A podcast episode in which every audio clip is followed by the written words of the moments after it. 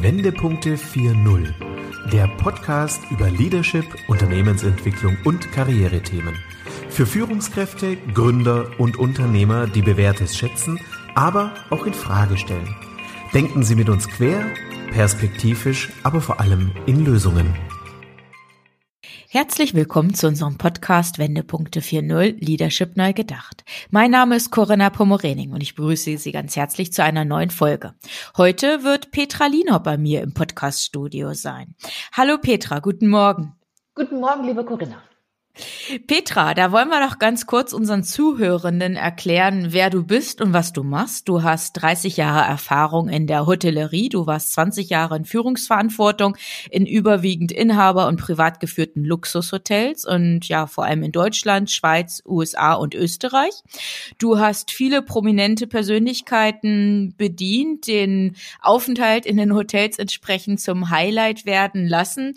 Persönlichkeiten, die wir vielleicht nur aus Funk und Fernsehen Fernsehen kennen. Ja, und ähm, ich glaube, da hast du einfach ganz besondere Erfahrungen gemacht, was es im Umgang mit den Menschen heißt.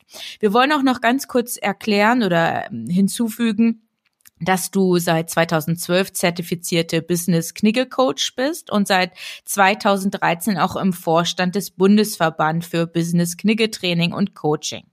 Du bist zudem auch Gastdozentin an der Munich Business School und auch an dem Management Center Innsbruck in Österreich. Petra, also wenn jemand über zeitgerechte Benimmregeln und richtiges Benehmen sprechen kann, ich glaube, dann bist du es. Herzlich willkommen bei uns im Podcast.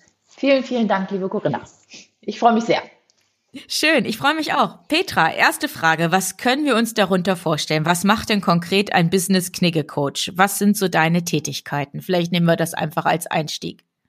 Sehr, sehr gerne. Ähm, es, du hast mir im Grunde genommen gerade schon ein richtiges Lächeln ins Gesicht gezaubert, mhm. ähm, weil du ein ganz besonderes Wort äh, genutzt hast, und zwar das Wort ähm, Etikette regeln. Ja.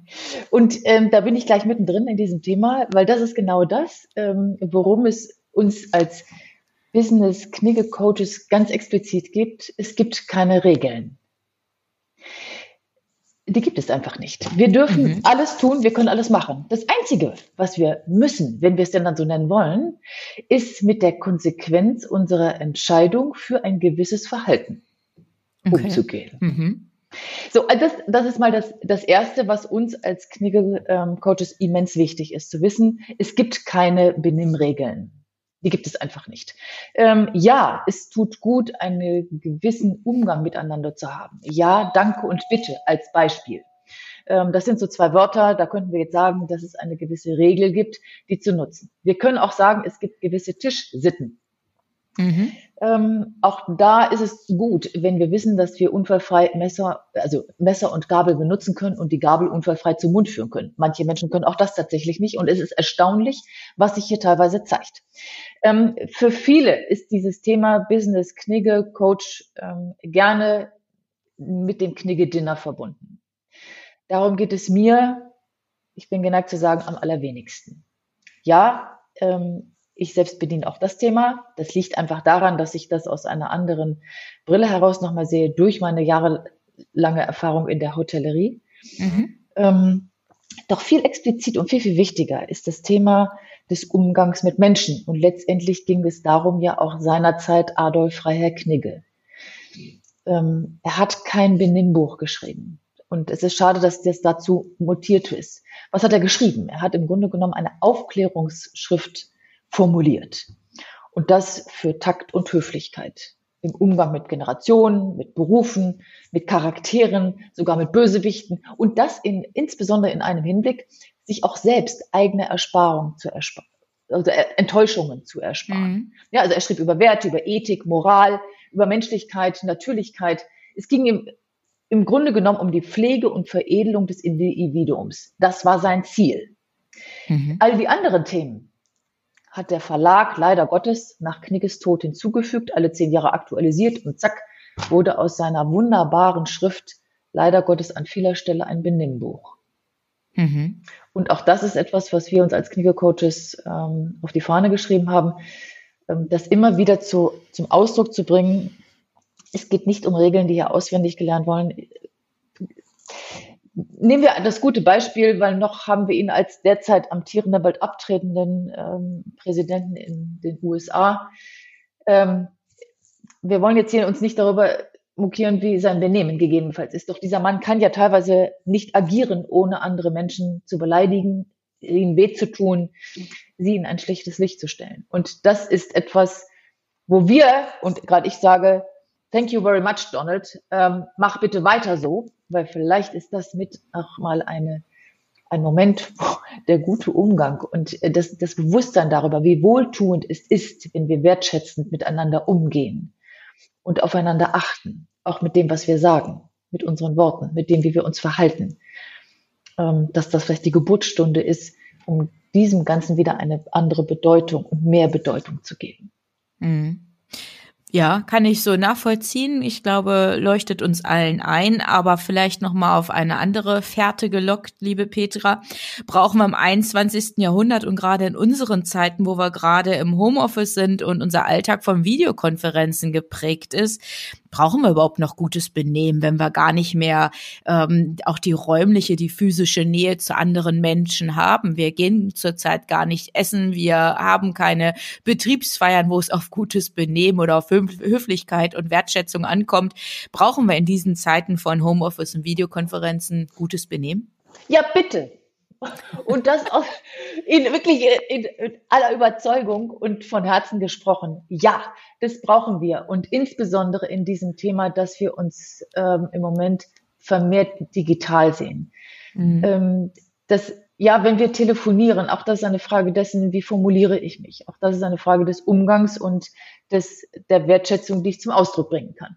Ob ich jetzt zu Hause telefoniere oder im Office telefoniere, das sollte keinen Unterschied machen wenn wir in Videokonferenzen sind, was vielerorts jetzt ja praktiziert wird, ähm, auch das ist ein Ausdruck der Wertschätzung, mich genauso zu kleiden, wie ich das im Dienst tue. Ich bin im Dienst. Ich übe meinen Dienst nur zu Hause aus. Und wie ich so schön sage, der Tag beginnt, der Arbeitstag beginnt morgens vor dem Kleiderschrank. Und ähm, wenn ich jetzt eine Videokonferenz habe, in meinem jeweiligen beruflichen Setting, in dem ich bin, ähm, wenn ich noch an manche Zeiten damals denke, ich habe mich teilweise dreimal am Tag umgezogen. Und wieso war das so? Weil ich habe morgens jemanden äh, mit mich mit unterhalten, der kam aus der Kreativbranche. Da konnte ich auch gerne vielleicht mal ein bisschen mehr in der Freizeit gekleidet sein und etwas bunter und etwas farbiger. Mittags habe ich vielleicht jemanden getroffen, mit dem ich ähm, handwerkliche Dinge habe. Den würde ich erschrecken, wenn ich da im schwarzen, schwarzen Kostüm sitze. Das schwarze Kostüm brauche ich aber, wenn ich um 17 Uhr mit dem Herrn Bankdirektor eine Videokonferenz habe. Und auch das ist ein Ausdruck von Wertschätzung. Deswegen sage ich, ja, wir brauchen ganz dringend auch diese Themen im Zeitalter der Digitalisierung und jetzt auch im Zeitalter von Homeoffice. Abgesehen davon, dass das ja auch jetzt heute nicht unser Thema, jedoch auch unsere, unser Selbstwertgefühl steigert, unseren gesamten Motivation, unsere Leistungsfähigkeit. Es ist erwiesen, dass diese Dinge, dass durch das Thema Kleidung auch diese Sachen ähm, positiv unterstützen können und uns mhm. dazu mehr Strahlkraft und mehr Wirk Wirksamkeit auch äh, bringen. Mhm. Bei manchen Teilnehmern in Videokonferenzen ist ja das Kamerabild bewusst auch ausgeschaltet, ähm, weil es vielleicht äh, zu leger zugeht oder das Büro nicht aufgeräumt ist oder ähm, vielleicht derjenige auch der Meinung ist, es ist nicht vorzeigfähig oder vorzeigbar. Ähm, mag es vielleicht unterschiedliche Gründe sein. Was ist denn hier vielleicht auch als äh, Beraterin deine Empfehlung? Es geht ja jetzt nicht um Regeln, sondern es geht ja dann vielleicht eher um Tipps und äh, ja Empfehlungen, die dann vielleicht den Alltag auch zwischen den Menschen dann ähm, verbessern oder die Harmonie vielleicht auch optimieren. Ja, ähm, wenn es einen Videocall gibt, dann implementiert das Wort Video ja schon, dass es sich um eine Kamera handelt. Wenn ich jetzt selber als Partner dieses Gespräches ein Problem damit habe, ein Videogespräch zu führen, dann ist es eine Frage der Wertschätzung der anderen Person gegenüber, das im Vorfeld zu kommunizieren. So meine Empfehlung. Mhm. Damit es gar nicht zu dieser misslichen Situation kommt. Weil es gibt nichts Unschöneres. Ähm, ich habe das selbst mal erlebt, in einen schwarzen Bildschirm zu haben und ich weiß, ich habe meine Kamera an und die andere Person sieht mich und ich sehe sie nicht. Auch wenn wir trainiert sind, in diese Kamera zu gucken und im Grunde genommen ja nur im Augenwinkel so ein bisschen den Bildschirm erkennen können, nichtsdestotrotz, es ist ich kann mir mal die Person anschauen, ich habe ein Gefühl für diese Person. Und auch das ist eine Frage der Wertschätzung, sich dieser Situation zu stellen. Wenn ich das nicht möchte, meine wirkliche Empfehlung, das im Vorfeld klären und dann darum bitten, es auf ein Telefonat zu verschieben. Oder im Vorfeld zu sagen, wir nehmen gerne dieses Medium, jedoch wir schalten beide die Kamera aus. Damit das Verhältnis gleich ist, damit wir uns auch hier auf Augenhöhe begegnen können. Mhm. Dasselbe ist das Thema der Kleidung. Das ist eine Frage, das beginnt ja schon bei der privaten Feier. Das hat ja noch nicht mal etwas zu tun, unbedingt nur mit einem beruflichen Call.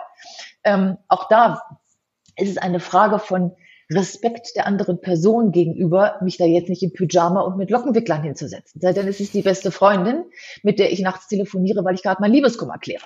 Dann ist es eine andere Situation. Aber ansonsten sehe ich auch zu, dass ich mich in einem einer, einer, einer Situation präsentiere, wo ich sage, das ist mir diese Person wert. Und ähm, mhm. das sollten wir niemals und zu keiner Zeit vergessen.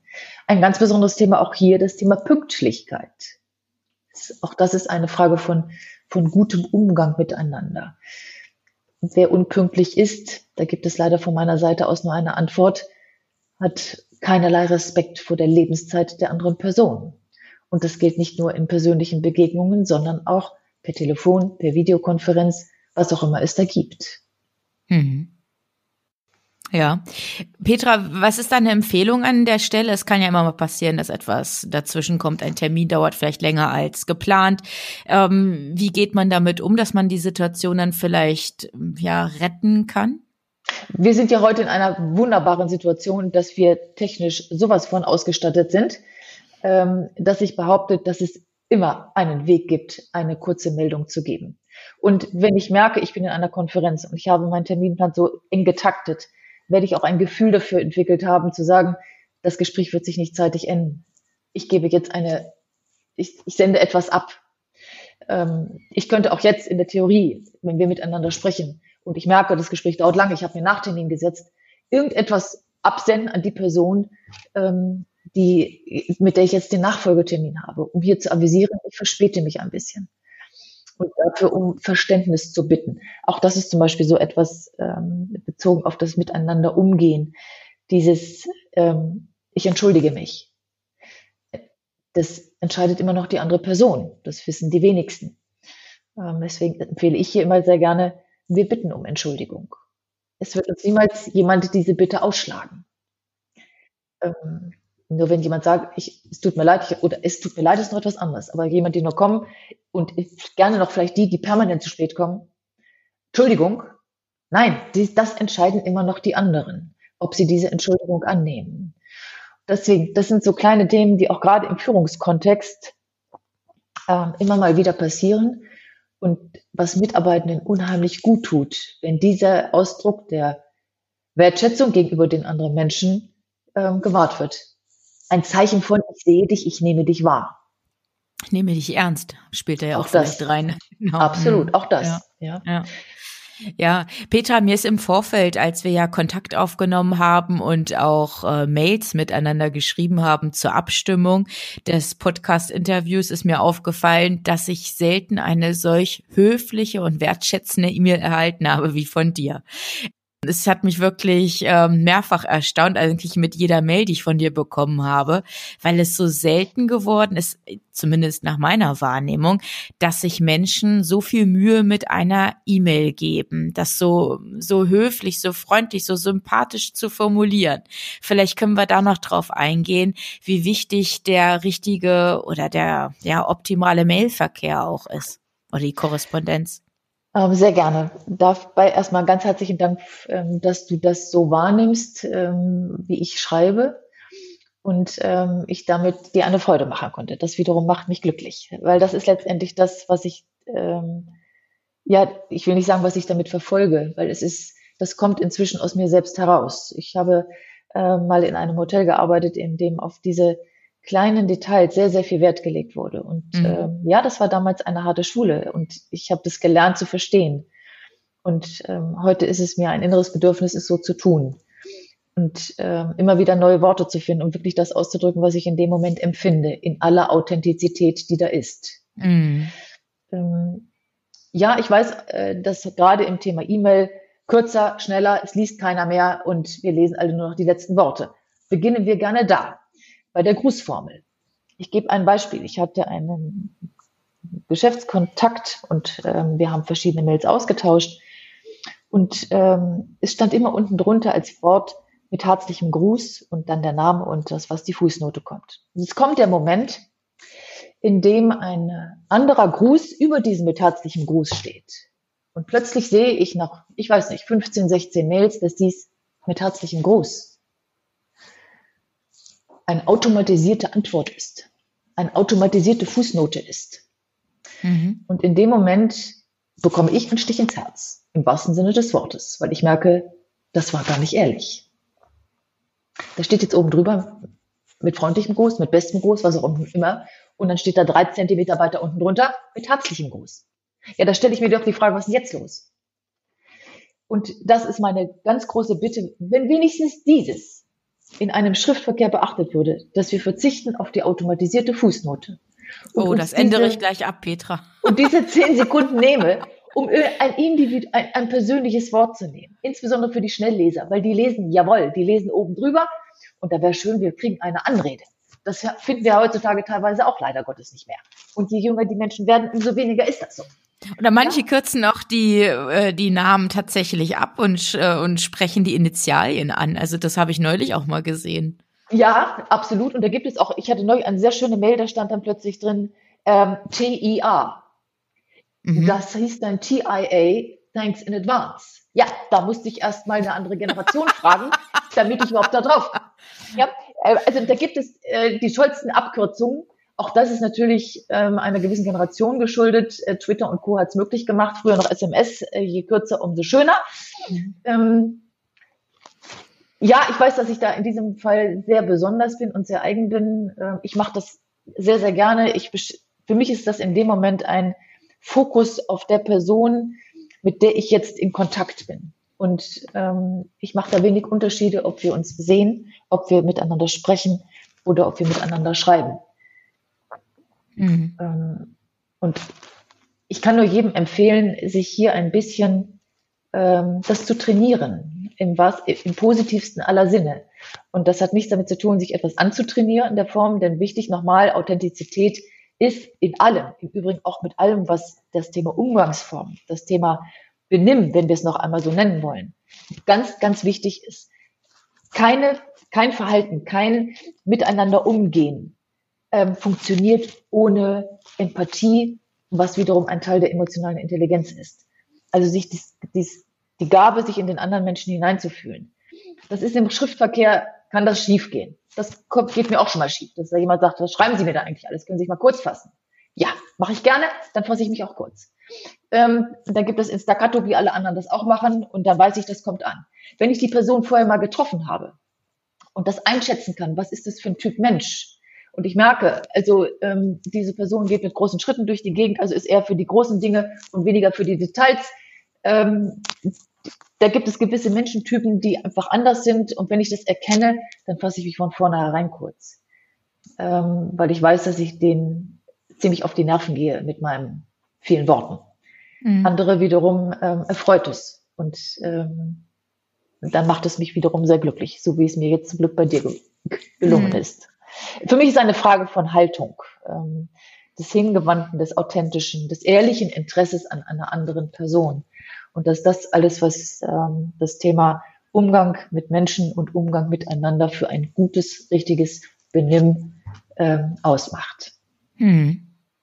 Petra, ich würde gern, also vielen Dank für deine Ausführung. Ich würde gern mit dir noch auf ein Thema zu sprechen kommen, wenn es einmal um kritische Situationen im Führungsalltag geht. Unsere Zuhörer sind ja in der Regel Führungskräfte, Unternehmer, Entscheider. Ja, da gibt es ja auch dann vielleicht Situationen im Alltag, die nicht immer so reibungslos sind. Es gibt vielleicht auch Momente, Situationen, die kritisiert werden müssen, auch einfach, damit es geklärt wird oder auch in Zukunft dann unterlassen wird. Was kannst du für solche Situationen vielleicht mit auf den Weg geben? Wie kann man solche vielleicht schwierigen oder sensiblen Situationen dann auch tatsächlich meistern? Worauf kommt es an? Ja, sehr gerne. Und ein ganz besonders wichtiges Thema, was du dort ansprichst.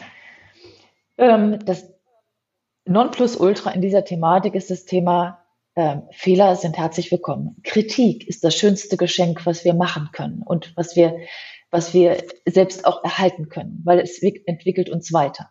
Das gelingt jedoch nur, wenn auch hier die Sachlichkeit an erster Stelle steht. Es geht nicht, und das sollte es bitte an keiner Stelle ähm, und insbesondere nicht im Führungskontext, ein persönlicher Angriff auf eine Person sein, sondern es geht meist dann um eine Leistung, die gegebenenfalls nicht in der Performance abgeliefert wird, wie das erwartet wurde. Jetzt sind wir bei dem Thema Erwartungshaltung. Ähm, und darin liegt in der Regel oft die Krux an der Sache, dass etwas erwartet wird, was im Vorfeld nicht klar kommuniziert wurde. Und somit wird diese Erwartungshaltung nicht erfüllt. Und damit entstehen der Großteil dieser Missverständnisse, weil die Erwartungshaltung nicht klar war und somit nicht erfüllt wurde. Was passiert? Die Sachlichkeit geht ganz schnell verloren, weil die Person, die hier was erwartet, sich persönlich getroffen fühlt, dass das nicht erreicht wurde. Und das wird oft ungefiltert eins zu eins weitergegeben. Für die Person, die das empfängt, kann das sehr schmerzvoll sein.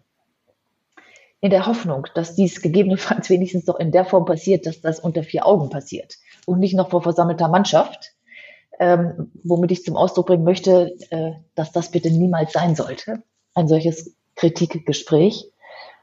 Und wenn ich, ich eine Person vor mir habe, die mich unsachlich angreift, habe ich das Recht, das auch zu äußern. Bis hin, dass ich sage, ich fühle Schmerz. Sie tun mir weh mit ihren Worten. Ich freue mich über ihre, ihre, über ihre Kritik. Wieso? Solange diese Person sich mit mir darüber noch unterhält, hat sie Interesse an mir. Und mit diesem Gedanken empfehle ich, dass jeder in ein Kritikgespräch hineingeht. Wäre dies Interesse nicht mehr da, hat jeder Führungskraft heutzutage auch andere Möglichkeiten, mich von der jeweiligen Person zu verabschieden. Ich habe das ein bisschen, nehmen wir das in einem Kundenkontext. Es ist ja im Grunde genommen nichts anderes. Auch damit haben Führungspersönlichkeiten zu tun. Jede Beschwerde ist eine, ist ein Geschenk. Und genauso ist das hier andersrum, nur in einem umgekehrten Verhältnis.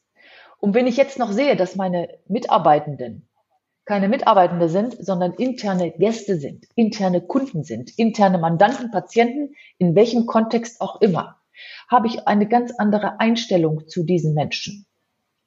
Und in dem Moment, wo ich noch wirkliches Interesse daran habe, spreche ich mit diesen Menschen so dazu und so darüber, dass diese Kritik motivierend ist und am Ende des Tages weiterentwickelnd und sich daraus etwas Gutes ergibt. Das sollte im positivsten Fall so sein. Das kann natürlich auch mal sein, ähm, dass das nicht so funktioniert. Und da bin ich jetzt mal sehr deutlich dann gibt es andere Wege, weil dann passen, passen die Menschen nicht mehr zueinander. Auch das kann passieren. Auch gerade wenn es langjährige Mitarbeiter sind. Alle Menschen entwickeln sich weiter und nicht alle Menschen entwickeln sich in dieselbe Richtung weiter. Also auch das kann dazu kommen. Nur eines sollte immer wieder gewahrt sein. Die Wertschätzung voreinander. Und Wertschätzung ist kein Lob. Und Wertschätzung ist auch nichts mit Kritik. Und alles sollte nicht miteinander vermischt werden. Weil Wertschätzung bezieht sich nicht auf die Leistung, sondern auf die komplette Person. Und genauso ist Kritik bezieht sich nicht auf die Person, sondern Kritik bezieht sich auf eine Leistung. Ja, wenn man sich das klar macht, ich glaube, das erleichtert dann auch solche Gespräche oder auch die Vorbereitung für solche, auf solche Gespräche. Das wäre schön. Mhm. Petra, du sagst ja auch, es geht um die Begegnungsqualität, dass wir tatsächlich auch den anderen oder meinem Gegenüber auch wirklich auf Augenhöhe begegnen. Das äh, leitet sich ja daraus auch ab. Das ist richtig, genau. Die Begegnungsqualität beginnt im Grunde genommen schon dann, wenn sich zwei Menschen begegnen. Ähm, wie ich immer so schön sage oder gerne die, die Empfehlung ausspreche, wenn Sie jemanden heutzutage geben wir nicht mehr die Hand. Ich hoffe sehr, dass wir wieder dazu zurückkommen. Und ich glaube auch, dass wir, insbesondere wir Deutschen, wieder dahin zurückkehren, dass wir zum Händedruck zurückkommen. Meinst du? Ich glaube das schon, ja, weil wir Menschen, äh, wir Menschen brauchen diese Berührung und ähm, wir brauchen auch diese Beziehung. Abgesehen davon, dass ähm, bekannt ist, gerade im Geschäftsleben, dass aus dem Händedruck immens viel abge abgeleitet und gelesen werden kann. Ein Händedruck sagt immens viel über die andere Person aus. Und das nicht nur im negativen Sinne, wie, ähm, jetzt gucke ich nochmal kurz nach Amerika, das genutzt wurde. Mr. Trump, bevor er Präsident war, hat keinem Menschen die Hand gegeben. Er hatte Angst vor Viren. Und dann hat er gemerkt, wie, welches Machtinstrument dieser Händedruck hat. Und seitdem tätschelt er, zieht er, reißt er, macht er, drückt er, alles Mögliche ähm, um diesen Händedruck ähm, auszuleben. Leider im negativen Sinne. Es gibt auch andere und es gibt positive Dinge damit. Und ich erlebe es auch jetzt immer wieder, wenn ich in gewisse Geschäftskontakte komme und die Leute nochmal wirklich live und in Farbe treffen darf, dass ganz viele mit der ausgestreckten Hand kommen. Das haben wir Menschen über Jahrzehnte tradiert. Der Händedruck gehört in unsere Kultur. Und deswegen ja, ich bin davon überzeugt, dass dieser Händedruck wieder zurückkommt. Nochmal zurück zu dem auf Augenhöhe begegnen oder dem Thema der Begegnungsqualität. Auch hier ist es, ähm, der Fokus ist in dem Moment komplett bei der anderen Person.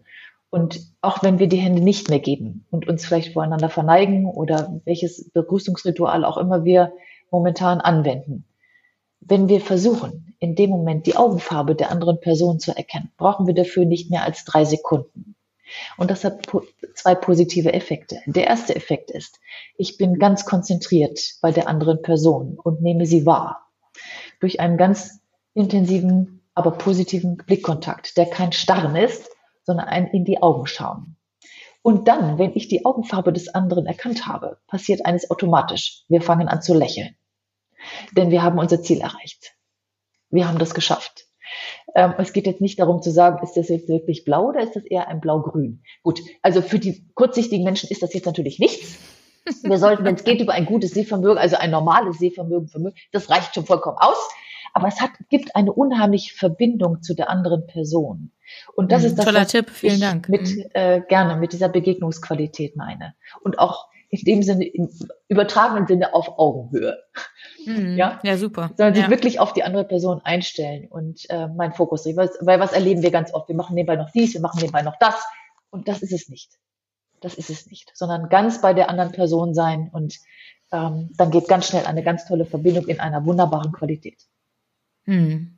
Ja, vielen Dank wirklich für diesen Praxistipp, den jeder ja vielleicht auch tatsächlich mal anwenden und testen kann.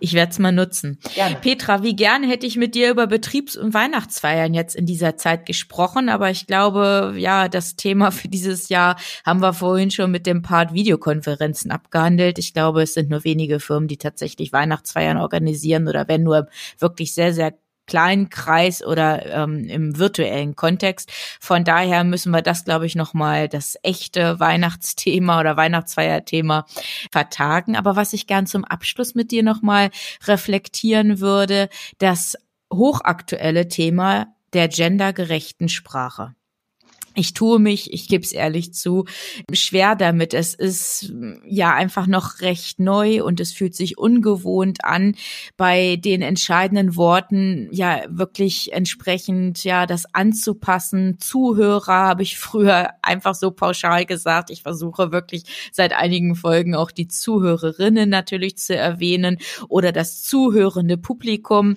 Kannst du uns hier vielleicht auch aus deiner Perspektive noch ein paar Hilfestellungen oder Tipps geben? Sehr gerne. Ähm, du hast einen eben schon genannt, die Zuhören, das zuhörende Publikum. Das ist im Grunde genommen eine Umschreibung der ganz, der, äh, des, des Themas. Eine zweite Hilfestellung kann dir jetzt sein, ähm, die Form des Plurals.